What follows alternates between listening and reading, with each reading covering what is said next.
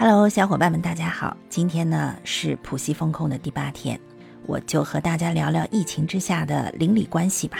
我们小区呢，在四月一号之前几乎是没受到过疫情的影响，只有三月十八号那天说要网格化管理，就封闭了一天，测了一次核酸，测出来呢大家都是阴性的，所以也挺放心的。所以就说呀，在四月一号之前，我们小区就是个优等生。嗯，四月一号呢，浦西开始封控。我们小区第一次测核酸就开始有阳性了，到今天是一共有六位。像我自己住的楼里呢，就有一位邻居也阳性了。我们呢就直接从优等生落到了留级生。本来呢是邻里之间啊，现在大家都忙，所以也不太打照面，也不大认识的。但现在我们楼阳了，每天都要测抗原呢。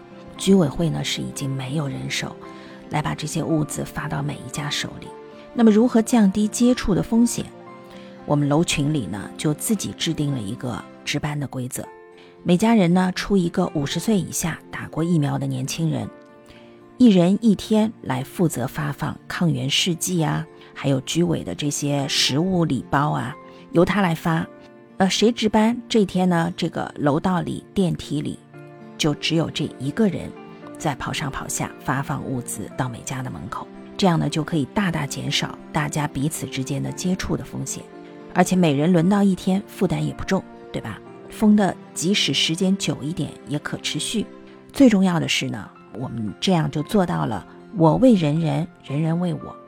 因为我们大家都知道，疫情之下，只要大家团结一致，积极面对，什么困难都扛得过去，没什么了不起。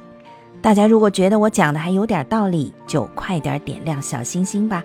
海派祝英台在这里等你。